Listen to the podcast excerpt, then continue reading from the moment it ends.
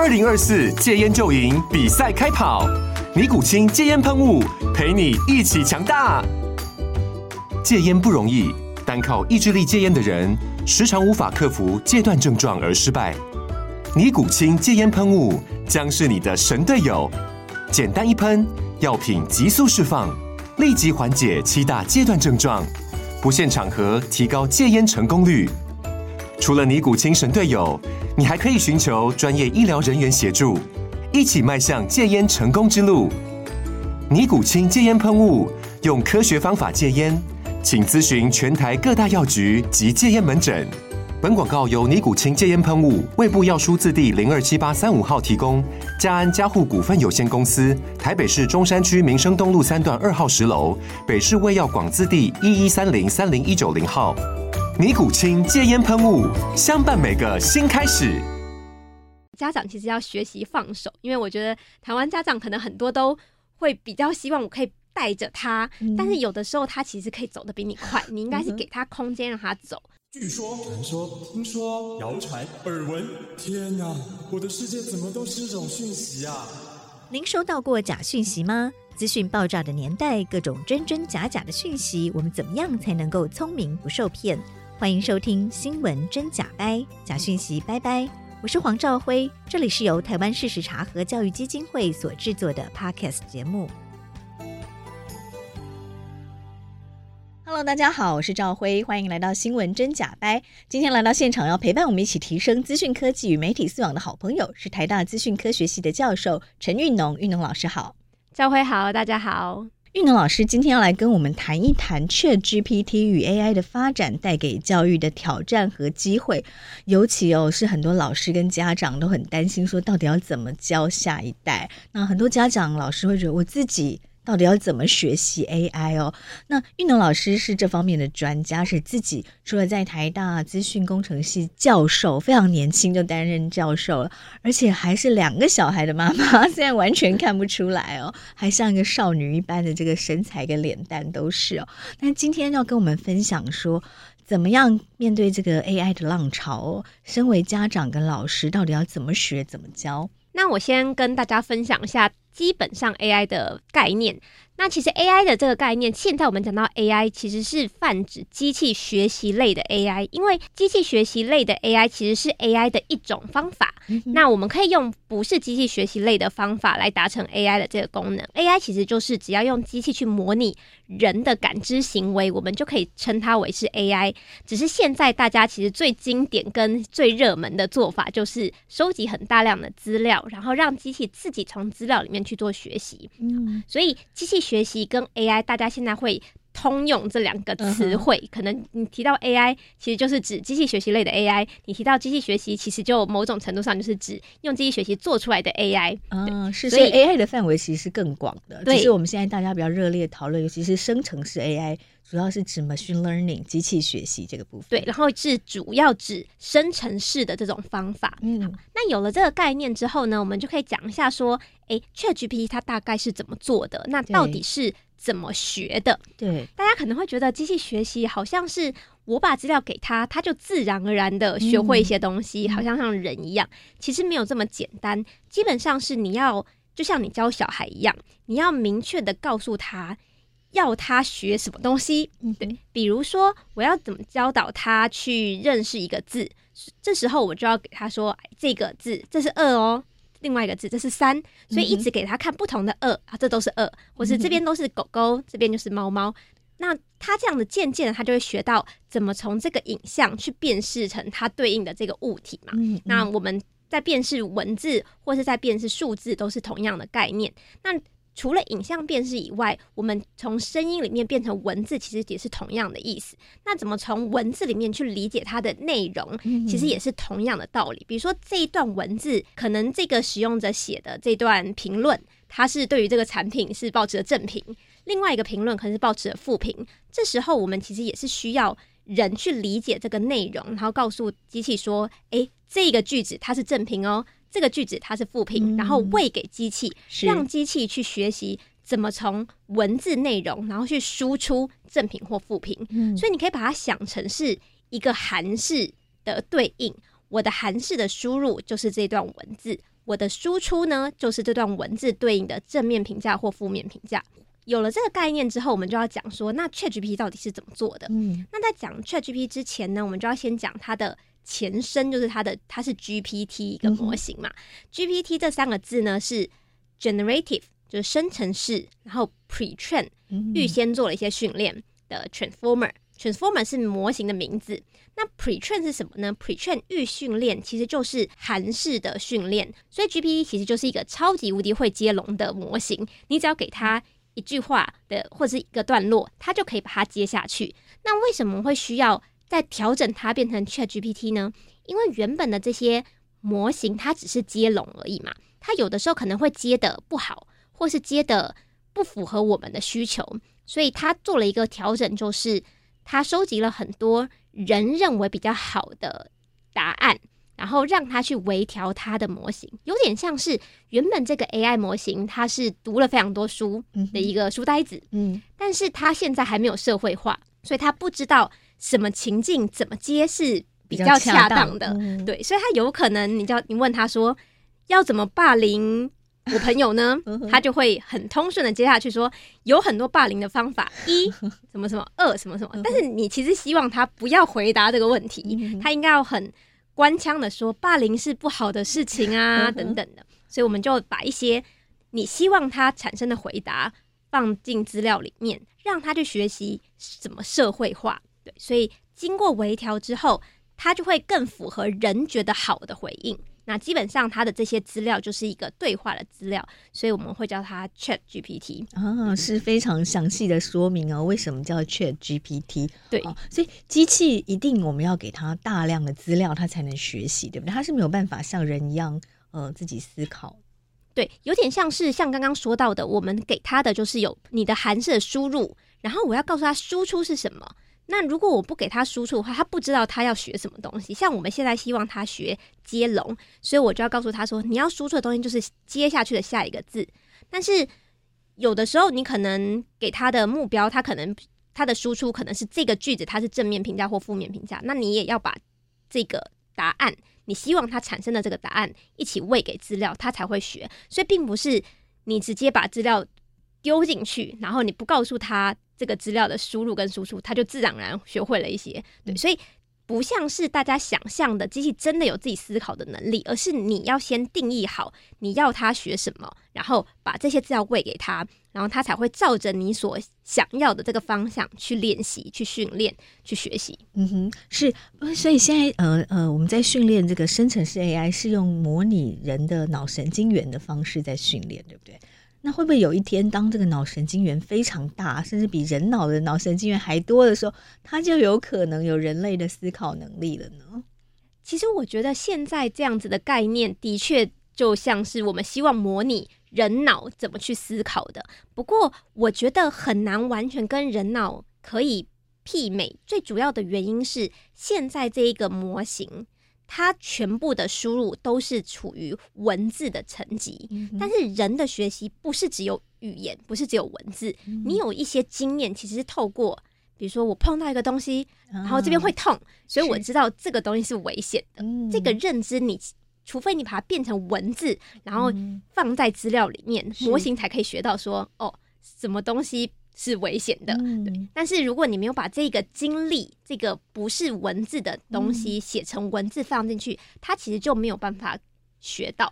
哦、对，但是人是可以在各式各样的感知中去做学习，所以人类有五感哦。对对，所以除非把这些全部东西都变成文字资料喂进去，它才有可能可以跟人一样学到这么丰富的多元的知识。嗯哼，这也是大家在想说，人之所以为人，到底还剩下什么？就传统的教育是比较填鸭式的教育，现在发现你要再怎么填鸭，你都赢不过 AI 了，对不对？对，他的记忆力就是比你好。对，嗯，对他他他就是过目不忘嘛，对不对？那所以到底人还剩下什么？您刚提到一个很重要的重点，我们还有五。感，我们还有感觉的能力，对不对？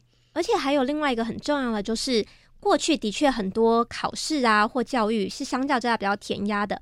那我们就会发现，我们在训练学生他去练习这块记忆力的能力，相较之下就没有那么符合现代的潮流，因为他可能出去工作之后，很多东西不用记得，我随时就可以查到，是或是我随时就可以用 AI 来帮我达到。对，所以他所需要具备的能力，反而会变成更上一阶层。最下面可能是简单的记忆，然后在上面可能知道理解，接着接着是分析，然后甚至到后面可能就是我要评估现在这个内容它的正确性啊，它的好坏，它的优劣。所以我觉得像 ChatGPT 这个工具的出现，它其实是 push 大家从下面的这种记忆呀、啊、背诵、组织，可能再往上提，提升到评估它的正确性，可以判断哪些资讯是对的，哪些资讯是错的，甚至是我可以适当的拆解问题，才可以用好的方法问出我想要的内容。所以这些能力都是。过去的训练或是过去的教育里面比较欠缺的，嗯、那现在我会觉得，对于未来的世代，可能需要做一点这样的调整，或是做一点这样的引导，才可以让它更符合在下一个世代生存上面的条件。嗯哼，刚玉龙老师提到至少有两个重点，我们在面对 ChatGPT 的生成的内容的时候，第一个重点就是我们要怎么样去判断它的对或错，对不对？因为它那个是随机的，AI 觉得接龙文字接龙怎么样接得顺。它是随机的，对不对？所以它是不一定是正确的。对。然后另外一个重点就是我们怎么拆解我们的问题，然后让 AI 更可以呃答出我们想要的答案。对。那那我们先来说这个评估正确与否。那这为什么是 AI？呃，生成式 AI 会有这种好好像大家会觉得它一本正经的胡说八道的这种状况？其实你可以把它想成是你。读了非常多书嘛，然后你现在这些书你都不能再看了，你把这些东西记在你的脑子里。所以，如果你这个资讯真的出现了非常非常非常多遍，你的确是可以接的正确，对，因为它就已经深深的印在你的脑海中，你觉得这样接就是非常的合理，非常的适当。可是，可能有一些资讯是没那么。确定没那么明确，有点模糊，所以你有可能不小心就接了一个其实与事实是相违背的，因为你没有办法再去查找嘛，嗯、你只是记在你的脑海中。那因为真的是 AI 有一个非常重要的能力，就是脑补。其实脑补是非常重要的，嗯、因为你希望它给你一些有创意的东西，它需要能够某种程度可以自由的发想。他也需要给你一些 brainstorming 的素材，那你需要他很有创意，你就希望他脑补多一点。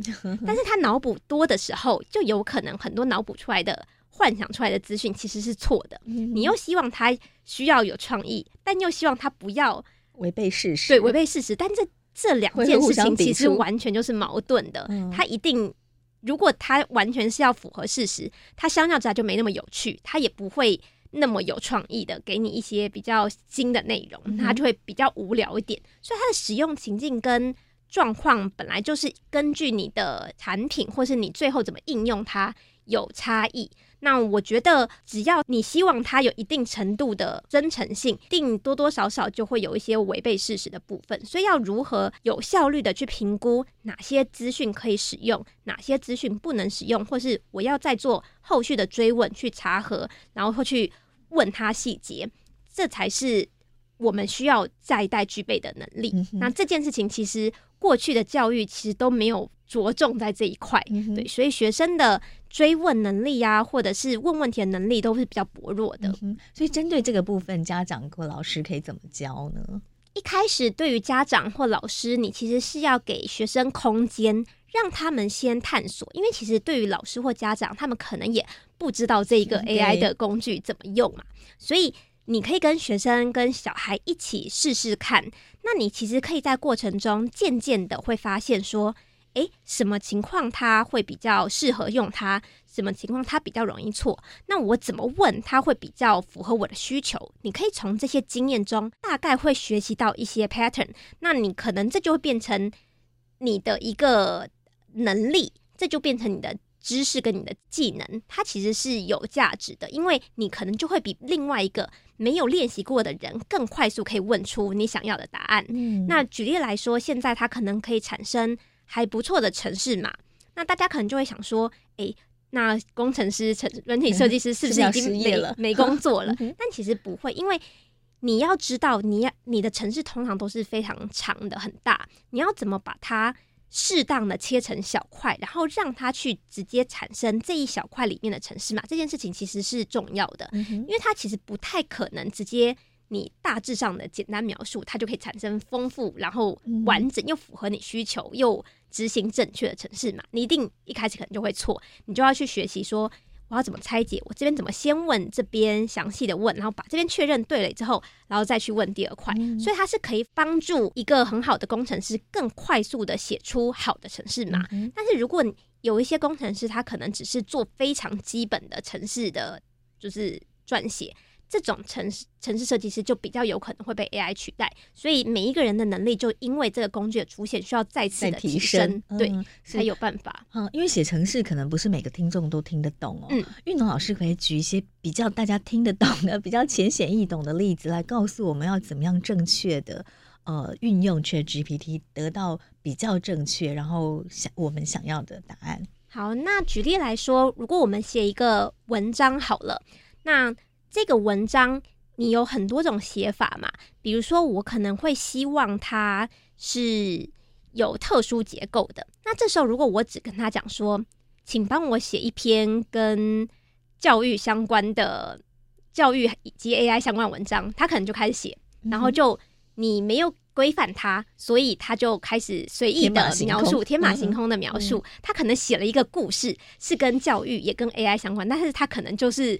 一个小孩子听的故事，但你可能想要写的不是这类的，你可能是希望他可以探讨更多会遇到的难题呀、啊、挑战。那这时候一个比较好的问法会是什么呢？比如说，我可以先写一个简单的草稿，然后我让他去扩写。比如说，我可能只写了嗯、呃、三段的第一句。每一句的每一段的第一句，然后就说好，根据这一句，你能不能够再给我一些？你能不能扩写成一百个字？对，所以每一句可能就会变成一大个段落，然后再从它产生的段落中，然后再去确认它有没有符合你想要陈述的内容，然后这样整篇文章可能就会更符合你原本想要的。那如果你原本是完全没有任何想法，那的确是可以先让它产生一个基本的，然后再你就在。根据你的需求，请他去调整这边的细节。比如说，你希望这一段可以多讲一些跟技术面相关的，这边多讲一些跟产业面相关的，然后去控制它。对，所以就有点像是当你没有做任何规范的时候，他就会很小孩就会很不受控。嗯、你这时候就要先限制他说，你这边你可以在这个区域中活动，那、他可能就会有一点自由空间。然后你在这边有了。你想要的内容之后，然后在这边再去让它第二个自由空间活动，那你就有第二段出来。对，所以这三个段落其实一开始你还是必须要先思考好，嗯、对，再让它去在里面各自发挥。是，就有点像我们写作文之前要先拟好段落大纲，对，然后我们要把这个大纲告诉 ChatGPT，嗯，好，我这一段想要写什么。所以像现在有很多人可能会说，作家啊，或是嗯、呃，可能就会失业嘛。但我觉得，其实如果是非常优秀的小说家或就是创作者，他其实是可以利用这个工具得到更好的灵感哈，灵感或者是成果，嗯、因为他最主要的核心可能是在于他怎么去规划这个剧情，他的创意。但是他只要剧情的大纲规划好之后，AI 是可以快速帮他把一些细节补全。对，比如说你这一段，你就是希望他能够描述，嗯、呃，主角 A 跟另外一个人在。黑夜里面讨论，然后就让他把这个剧本写出来。那你只要给他这个大纲，他可能就可以把一些细节写出来了。你只需要去修改它就可以了，所以可以省非常多的时间。但是整个的剧情其实还是原本这一个创作者自己去编写的。嗯哼，对，他可以花更多时间在编写完整的剧情上面。嗯，是。但我们几乎已经可以，因为 AI，呃，像这个 ChatGPT 三三哦，他好像说之前已经把。二零二一年六月之前，所有的人类的公开资料都已经学习进去他的资料库里了，嗯、对不对？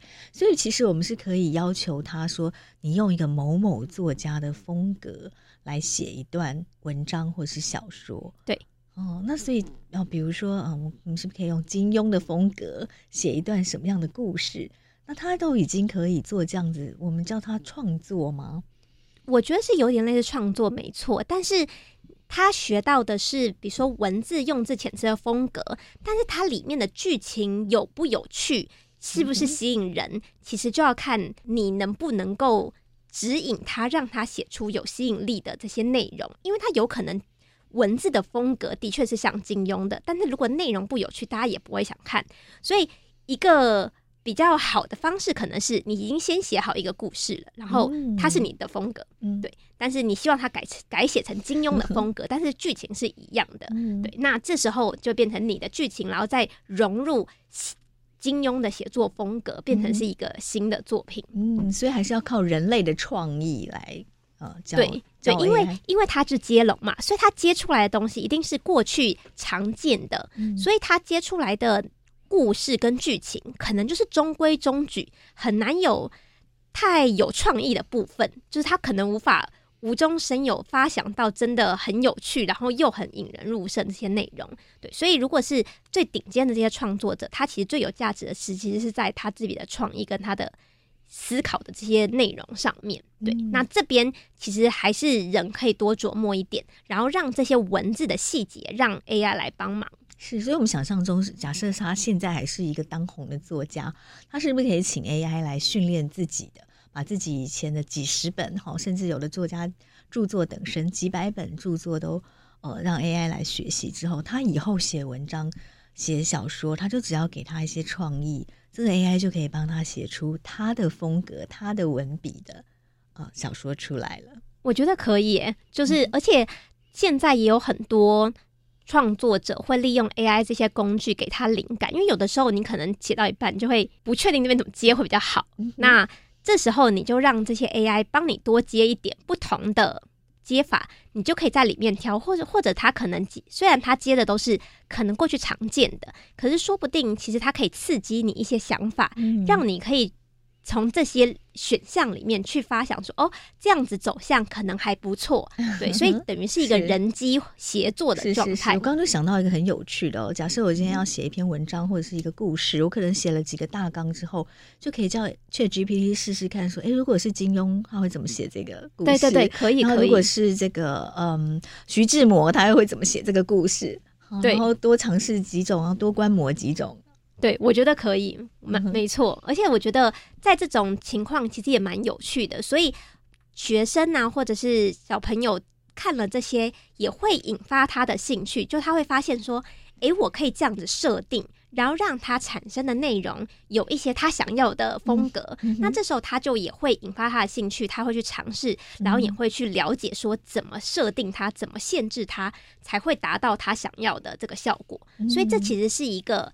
还蛮正向的，也是个人化的一个学习的方式。嗯，是因为我们其实我们我们的写作其实大部分也都是学习来的，对不对？对，也是因为我们看了很多不同的作家的作品之后，对，然后慢慢形成自己的风格。对对对对对，没错。所以我们在善用，就是这是善用 AI 的一种方法啦。嗯，那还有怎么样的方式？比如说数学呢？我们又可以怎么样靠 AI ChatGPT 来呃引导出我们想要的答案？哦，现在 GPT Four 就是近期就是出了 GPT Four 嘛，虽然它没有提提到很多它的细节，它没有提到它用了多少资料啊，或是它的模型有多大，它这些都秘密的隐藏起来。嗯嗯，但它有告诉我们说，它跟前一代的 GPT 三大概提效果提升了多少。那一个几个比较显著的点，可能是在于它在很多。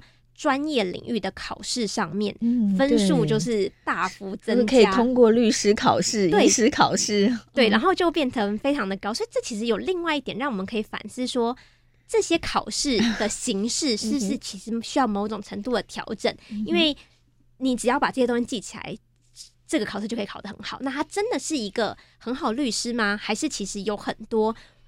律师需要的能力，在这个考试里面是没有考到的。嗯，对，这是一个嗯，考试跟我们需要的能力上面的反思。那我觉得在数学上面的应用，其中一点它也有 demo，它是写说，比如说一般我们在学生在学习数学的时候，比如说我们有买一个参考书，好，这个题目我可能不会，它是一个应用题，它可能会说，嗯，小明有五颗苹果，然后。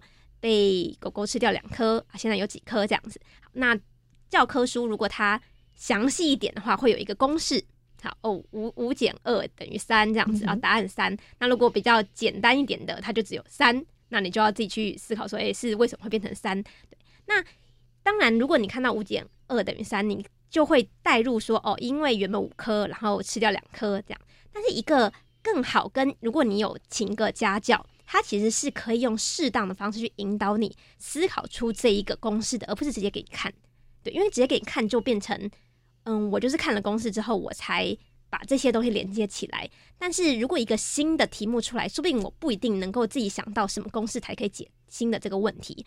所以，更好的教育方式可能是引导你可以借由这个内容去思考出这个对应的公式。比如说刚刚的这个题目，我可能就会引导说，诶，原本有五个苹果嘛，如果狗狗吃掉两颗，那会。怎么样呢？苹果会变多还是变少？那你会发现会变，可能会变少嘛。那变少的话，是不是就要用减？对，那这时候它可能就会写出五减二的这个式子，等于是这边是借由引导后，它才产生这样子的想法，然后再把这个公式产生出来，然后再到后面。所以这是一个互动的过程。那我也会根据互动的结果，可能会有不同的内容。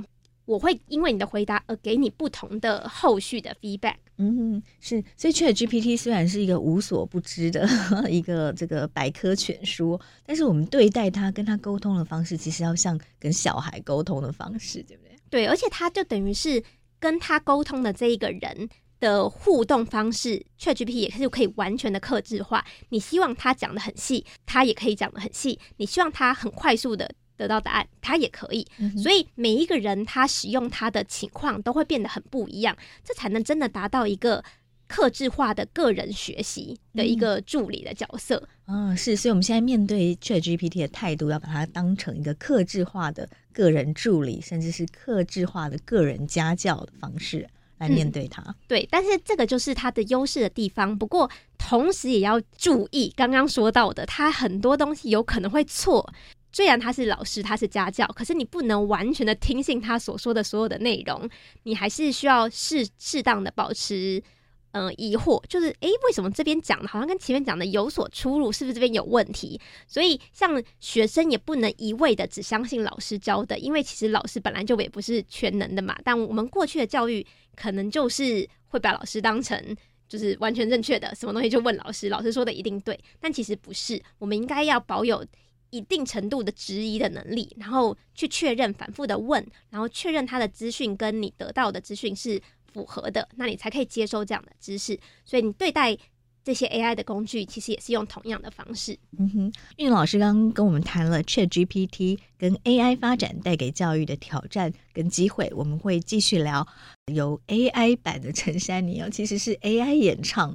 的这个陈珊妮调教出来，用她的歌声哦，但是其实是 AI 唱的，教我如何做你的爱人哦。其实现在 AI 可以学人唱歌，学到这样惟妙惟肖，然后连呼吸声轻重，甚至是有感情的了哦。这首歌曲公布一个礼多礼拜，在网络上没有任何人发现它不是陈珊妮唱的哦，甚至陈珊妮的好朋友啦，这个他的配曲配乐的。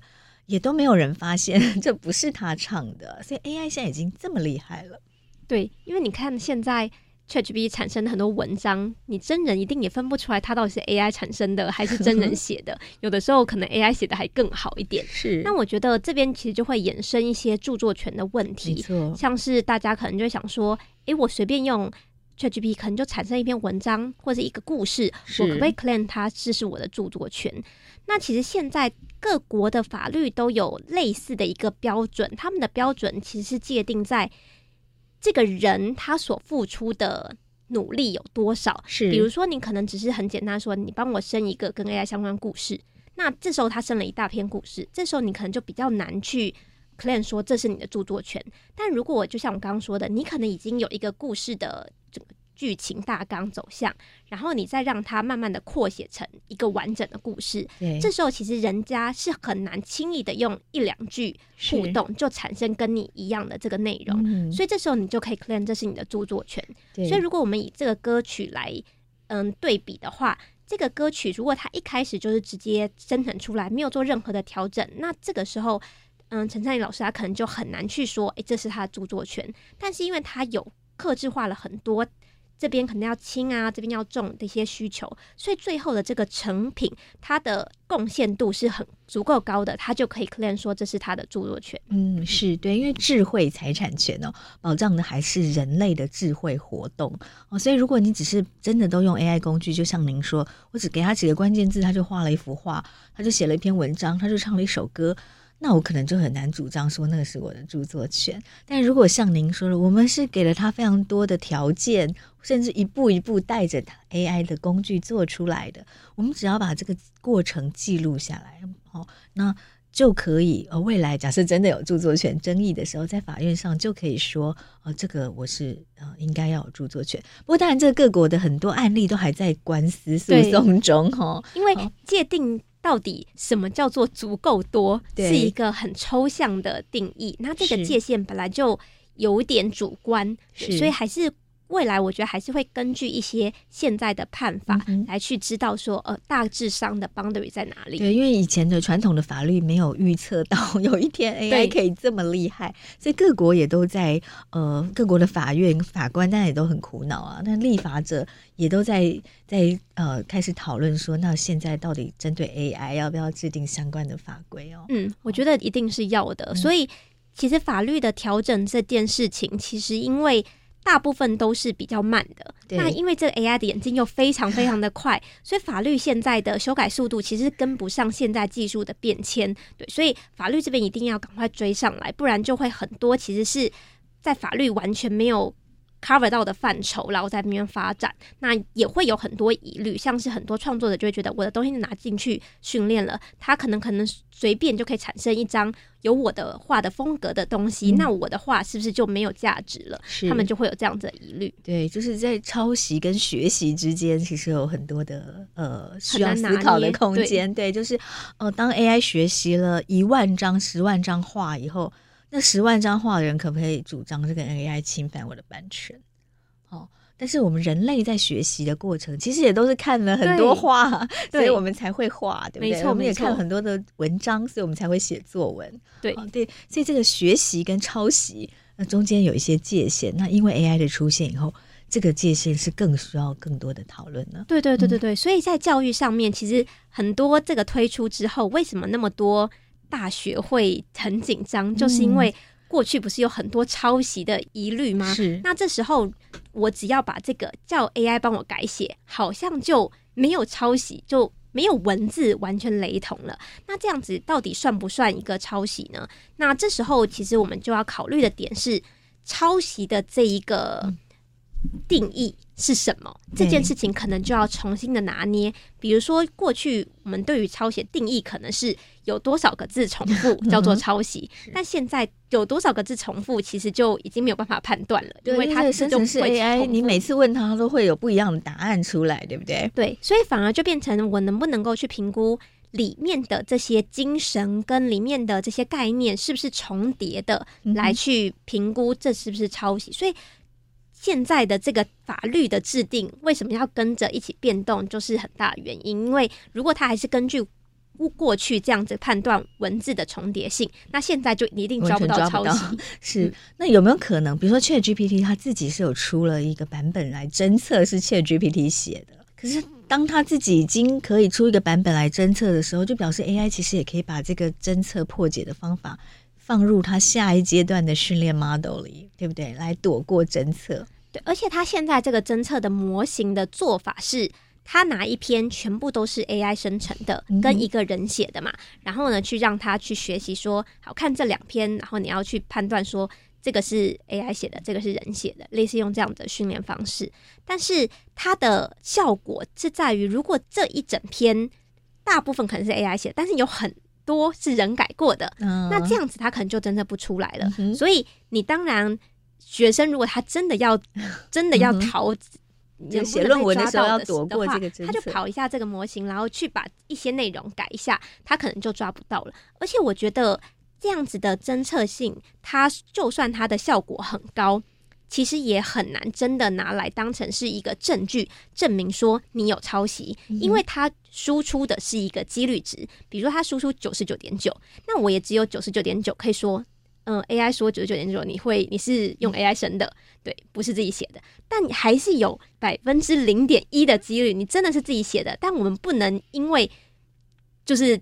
只有一点点几率，我就说你绝对是抄袭。任何人在被推论有罪之前都是无辜的，对的。而且他是没有办法产生证据的，因为过去的证据就是，哎，这边是重叠。这本书你就是很明白。对，但是现在你没有办法判断，所以就算有这个工具可以侦测你是不是抄袭，其实也没有用。因为就算他输出你很高几率是抄袭，你也没有办法明确就说他有证据就是抄袭，嗯、你只能说也没办法高几率可能是。嗯嗯，所以面对这种状况，台大目前是开放开放的拥抱 AI 的态度，对不对？对，因为我们台大就是认为说，其实这个东西是没办法禁的，而且很多工具世代的演演变本来就会存在那边，就像 Google 搜寻刚推出的时候。大家可能想说，哎、欸，你这个东西是 Google Google 出来的，也不是你自己写的，那这样子就，难道你就不能使用 Google 吗？那其实感觉好像不太合理嘛。这是一个很好用的工具，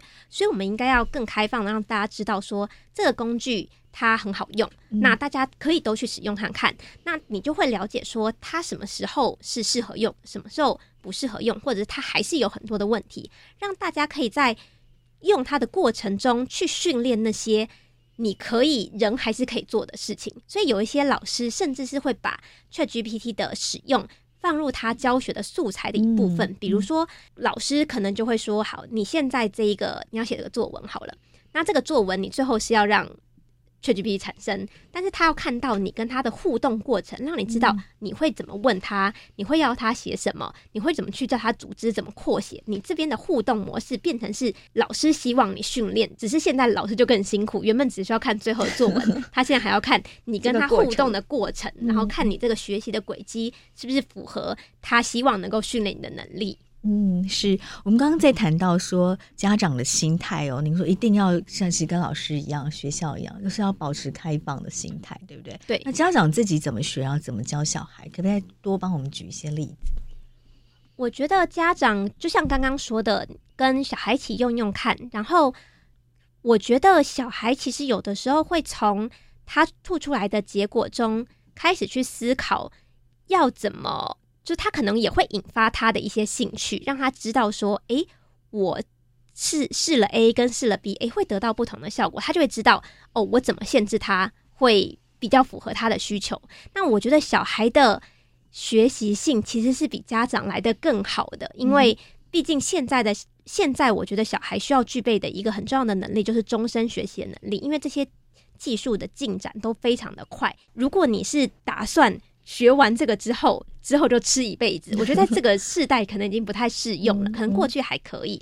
对，所以以前可能可能凭着这个考大学联考的时候的能力就可以一辈子受用。对，但现在可能就没办法了。你可能一出社会就发现很多东西都不一样了，对，很多新的东西。所以，与其让他你一直带着他去学这些，你应该要让他具备他有足够多自己探索的能力，以及。从新的东西，他可以学到他的新的能力，他才能够具备这个钓竿，而不是只是给他鱼吃。嗯、对，所以我觉得给他更宽广的空间，其实是更需要的。家长其实要学习放手，因为我觉得台湾家长可能很多都会比较希望我可以带着他，嗯、但是有的时候他其实可以走得比你快，你应该是给他空间让他走，而不是。你一定要带领着他，因为他有可能走得比你更快。嗯，是，但是家长还是要提醒小孩子中间的呃，ChatGPT 或 AI 的限制，对不对？对对对对对，说的就是你给他的空间，然后他发现了一些状况之后，你也可以从中就引导他说：“哎，所以你看他在这些情况是 OK 的，这些情况不 OK，那你们就也一起成长，一起学习，知道什么时候应该要用，什么时候要确认它的真伪。”嗯哼，是 ChatGPT 啊，最近像您刚刚提到的。它推了第四代啊，ChatGPT Four 变得更厉害的。然后此外呢，ChatGPT 推出之后也多了非常多的外部工具哦，可以让人这个开外挂哦。有哪些好用的工具？请玉龙老师给我们介绍一下。好，这个是近期蛮新的，叫做 ChatGPT 的 Plugin。对，那 Plugin 就有点像是外类似外挂的感觉，就像你可以在你的 App Store，然后可以安装很多不同的 App。概念有点像，那它的概念是什么呢？比如说，ChatGPT 它现在是一个很会接龙的模型嘛。但是假如说它虽然很会接龙，可是它可能不一定很会算数，就是比如说它不会算。呃，一一万的两次方之类，这种比较复杂。嗯、对，那谁很会算数呢？是不是就计算机很会算数？嗯、所以，好，现在假如说你是一个数学题目，我把这个式子已经写出来，但是我最后的值到底是什么？这时候我不一定要用接龙的方式自己去学嘛，因为我要把所有的算式全部都背起来，或从资料里面看到不太可能，那分明就有一个工具，计算机这么的好用，嗯、我就直接去按计算机就好了。嗯、你人也是这样做的，所以 ChatGPT 它现在 plug in 的能力就是我们可以安装一些工具，其中一个工具可能就是计算机。所以当他看到一个数学题目，他把公式列出来之后，他就知道这个时候。我要用计算机，嗯、对，然后他就去使用计算机，然后算出最终的答案之后，他再拿回来。嗯、对，所以这是一个他的使用情境。那另外一个使用情境可能是像过去我们会知道他的训练资料，可能比如说他现在出了之后，他的训练资料就是现在之前的，嗯、所以之后比如说一个月发生的事情，他可能就不知道不知道了。嗯、比如说又发生了什么战争，会有什么变动，他可能就不知道这些新的资讯了。那如果我们是一个很好的模型，或实用的模型的时候，我当然会希望它可以追到最新的资讯嘛。那这时候我们怎么平常是怎么拿取最新的资讯？我们当然就是用搜寻擎去搜寻最新的新闻啊，收收集最新的资讯。那这时候搜寻引擎就变成一个很好用的工具。现在假如说我问他说，呃，最近。微软的股价 跟 Google 的股价有什么差异？对，那这时候他可能就可以用搜寻擎去搜寻呃微软股价，那这时候可能就会有微软股价的资讯，他就可以在哪看着这个资讯回答说，哦，最近微软的股价涨了几 percent？对，那这个他的回应其实是根据他用了外部这个工具回给你的，跟人其实是一样的。就像我问你说，诶，叉叉，嗯，台积电股价占多少？你没有背起来，你也不知道嘛？那你就会去查，你查了之后，你就会在看的结果的时候会说，哎、欸，最近又涨了几 percent。嗯、所以这个 plug in 是可以自己来调配它要嫁接什么吗？还是它本来就已经接好了一些软体？它里面有一些内建的，择对。嗯、然后，当然，我觉得未来的发展就会是很像是大家都可以开发专属的 app 一样，你可以开发专属的 plug in，然后嵌入在现在这个 ChatGPT 的平台上面。嗯、对，所以比如说。嗯，你在跟 ChatGPT 聊天的过程，你你可能会建议他帮我规划一个两天的行程。我让你想去新竹玩两天的新竹行程，那这时候他可能规划说，你要这边骑脚踏车啊，然后这边可能可以在这边住一晚。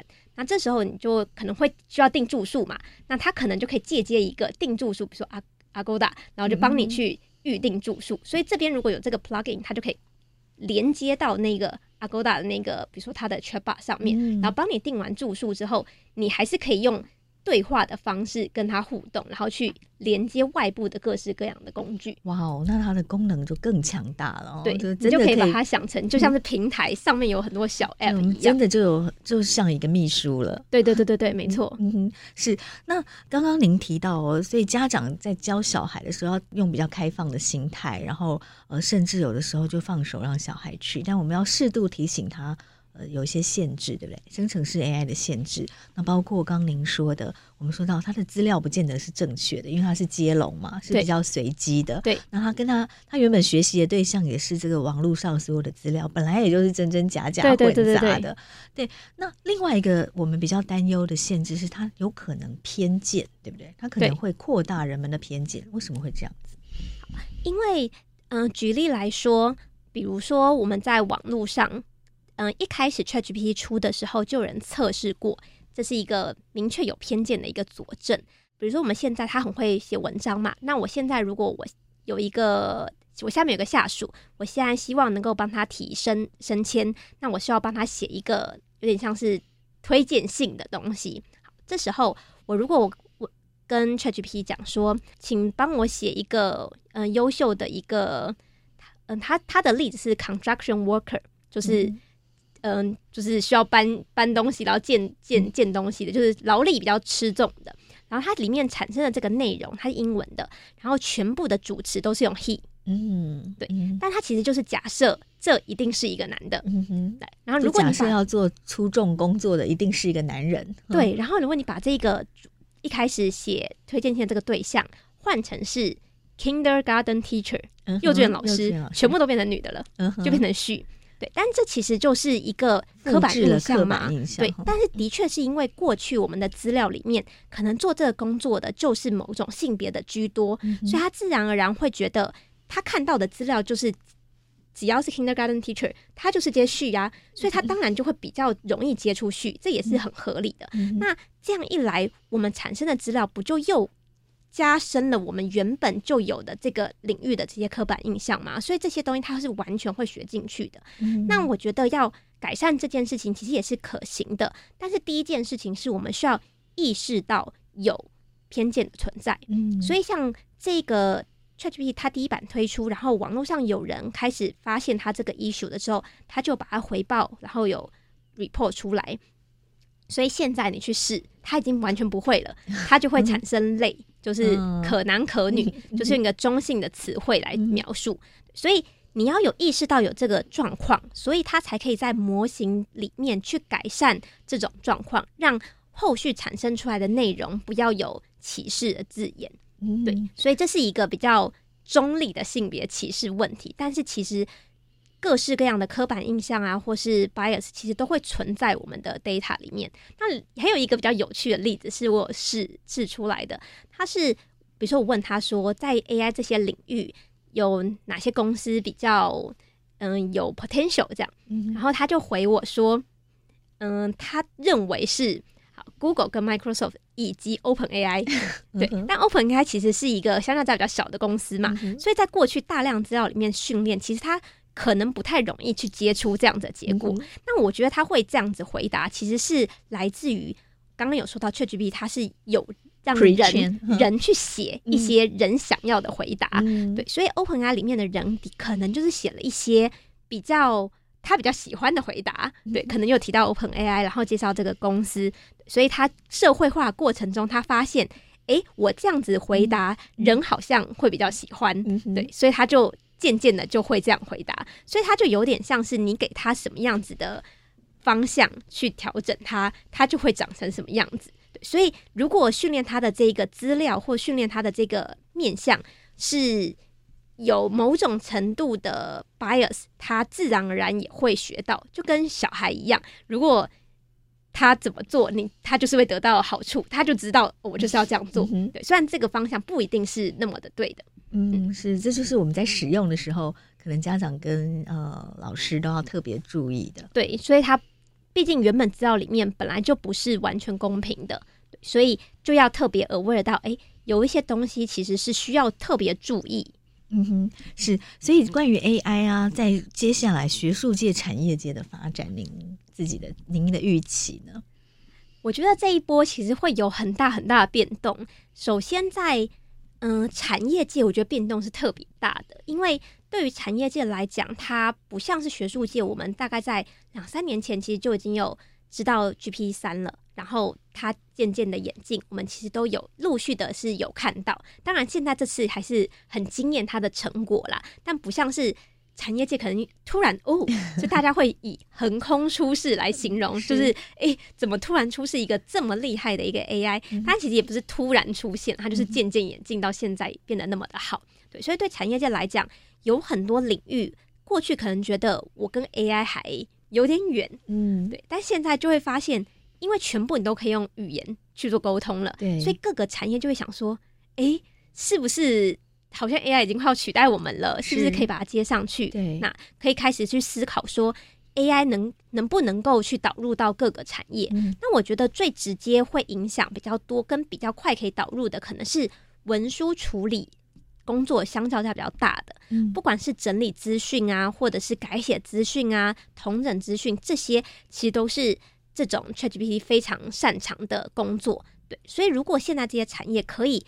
借由这些工具，可以让他们花更少的时间，可以得到更好的成果，其实是可以成长的很快的。这其实也是一个优势的地方，但是劣势可能就在于，有如果你做的没有他写的好，你就很有可能会被淘汰，大家能力就必须要提升。所以像现在有一些，嗯、呃，帮你文章做编修的这些工作，就相较之下就比较弱势，嗯、因为现在 ChatGPT 可能就可以帮你改写的很好，对，所以。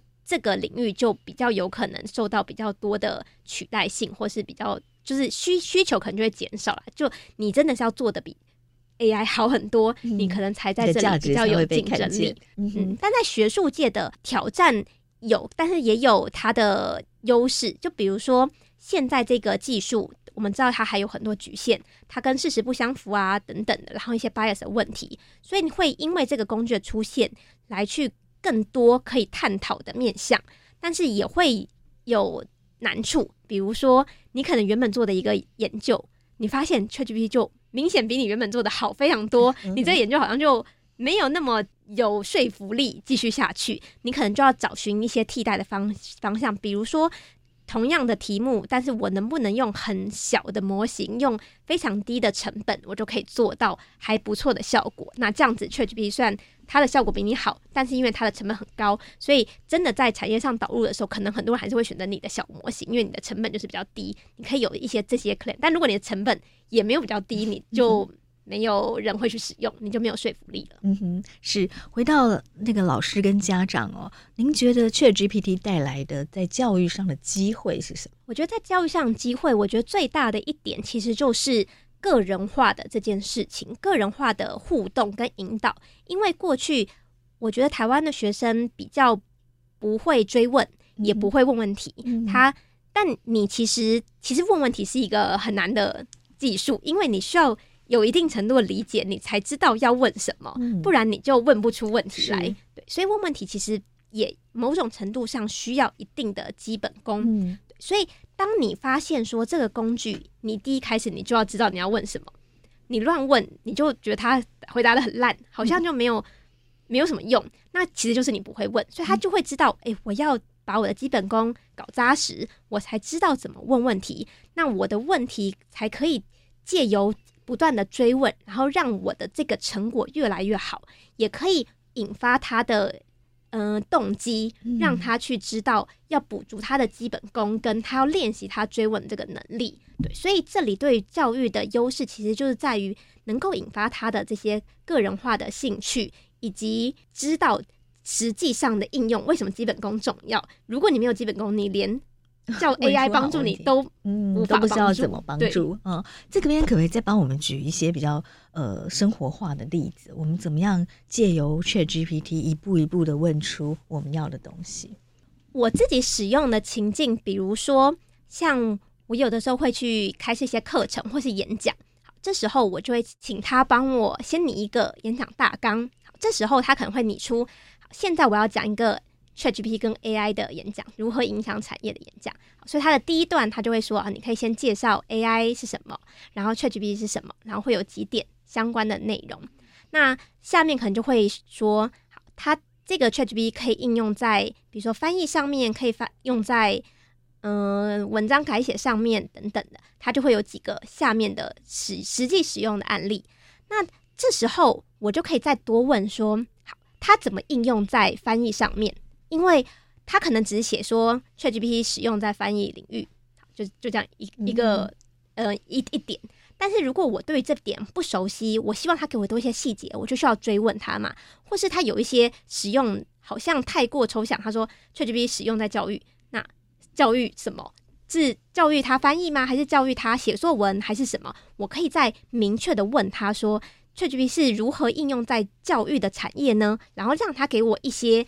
更详细的描述，帮助我去嗯、呃、修改我这个大纲跟里面要讲的内容。对，那这个其实是否如果我要去做一个课程演讲或是一个课程的设计，可以使用的一些材料。嗯、那我觉得每一个人的使用情境都还蛮不同的。我有听说有一些人是把它拿来，就是像刚刚说的，虽然他没有办法去考厨师考试，可是他可以给你一些建议。比如说面包怎么烤会好吃？嗯、那什么面包应该要大概几度？怎么烤？它可能会有一些常见的一些食谱，那你可以根据它的食谱，然后再去做你的，就是你你可以烤。比如说你这次烤出来你就觉得太硬了，你就问他说：“我上次照着这个你的食谱，这样的太硬了。”他可能说：“太硬通常是这个温度太高，所以这个温度可以再调低一点。嗯”你就可以得到一个根据你的面包克制化的食谱。对，它就会比较符合你的需求，然后也不会那么的制式，所以它就跟一般你在网上搜寻到的食谱会有一点不一样，它会根据你的状况去克制化。嗯哼，是，所以我们最后啊，请韵老师跟我们分享一下。身为家长，很多家长很焦虑，说不知道怎么教小孩啊，他未来才比较不会被 AI 取代。所以下一代哦，怎么样比较不会被 AI 取代，是需要具备哪些能力？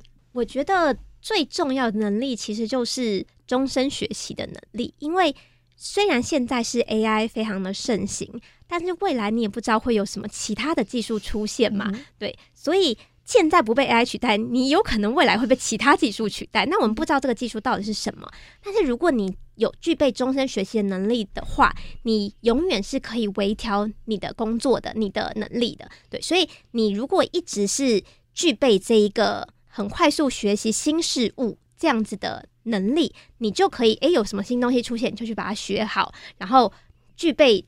能够利用这个新工具，然后甚至是可以提升你原本工作这个最后的成果的这个技能，它其实是你的工具变成你的一个加成，你的武器，帮助可以让你的工作做得更有效率、更好。所以你自己的能力反而获得提升，而不会是变成被它取代。所以我觉得让大家具备这个终身学习的能力，其实才是最重要的。所以适当的。给他们空间，甚至是引导他们对于各个新事物有好奇心，能够有探索力，其实是更重要的。嗯，是好奇心跟探索力哦。嗯，你面对这个新科技，大家抵抗其实也没有用啊，因为你抵抗，你不会，你不学，别人就会，别人就会学。对，对对，所以很多人会说，你不会被 AI 取代，你会被会 AI 的人取代。对对，而且这个科技的发展其实是阻挡不住的。对，就算你不去理它，它还是会一直往前进，对不对？对，嗯哼，是非常谢谢韵老师今天的分享，谢谢。谢谢收听《新闻真假掰》，这里是由台湾事实查核教育基金会所制作的 Podcast 节目。我们将陆续邀请各行各业的朋友来畅谈媒体议题，陪您一起增强对假讯息的抵抗力，让我们都能和假讯息说拜拜。欢迎您订阅留言，告诉我们您的意见和观点。如果您喜欢这个节目，别忘了给五星好评，也帮我们多多分享哦。